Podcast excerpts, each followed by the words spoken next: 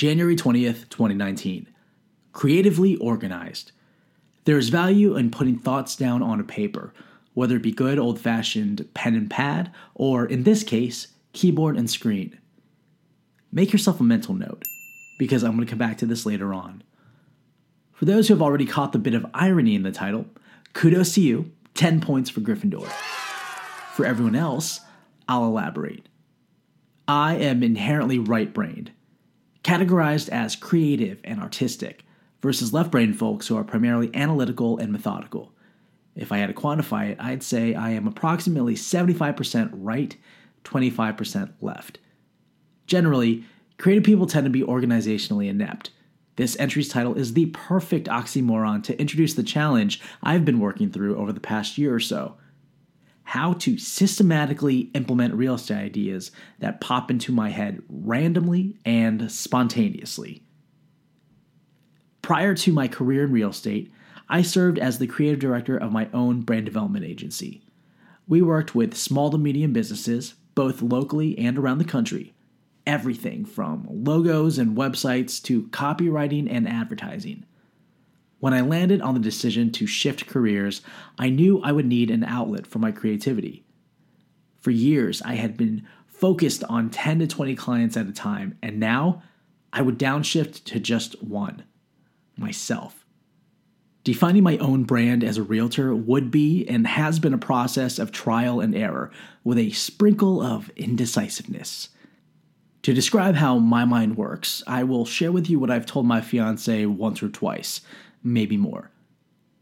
You think linearly. Simultaneously, I would pierce my hand and arm through the air to further illustrate a straight line. Then I would say, I think like this. Imagine fingers spastically zigzagging in front of your face, tracing invisible lines as they bounce from point to point. My first year or two in, I really wanted to shake it up and be different from other agents. Knowing now that every new agent thinks the exact same thing, I look back and realize that I didn't go ham. If you don't know what it means, Google it. I played it safe, watered my ideas down, and was more conservative than I thought I was being. Perhaps it was the framework of a large corporate franchise that subconsciously hindered me from stepping out of bounds. It wasn't until late in 2017 that I started figuring out who I wanted my team and I to be and how I wanted us to present ourselves, not only in our marketing and advertising, but in our processes and client experience. With that realization, the creative juices began to flow in multiple directions. Nishkeet, that's Yiddish for not good. The Ring on Group's branding has subtly evolved over the past year. I doubt anyone other than myself has even noticed. However, every bit of fine tuning and tweaking has guided me towards a more focused direction. But having all these ideas is one thing, executing them successfully is another. I'm a doodler. Images, mock ups, and ideas, they usually find their way onto a random piece of paper or notebook, and sometimes I can't find that tangible piece of thought when I need it most.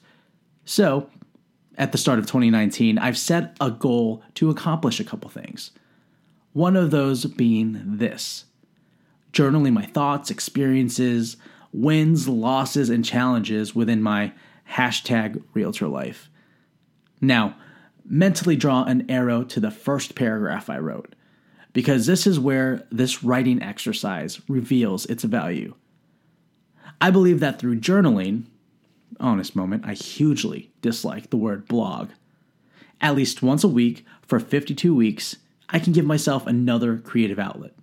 Hopefully, doing so will free up room in this right brained head of mine, allowing space for new ideas to form, and maybe, just maybe, this consistency may stimulate the left, more methodical side of my noggin. As if one goal wasn't enough, I've tasked myself with a second.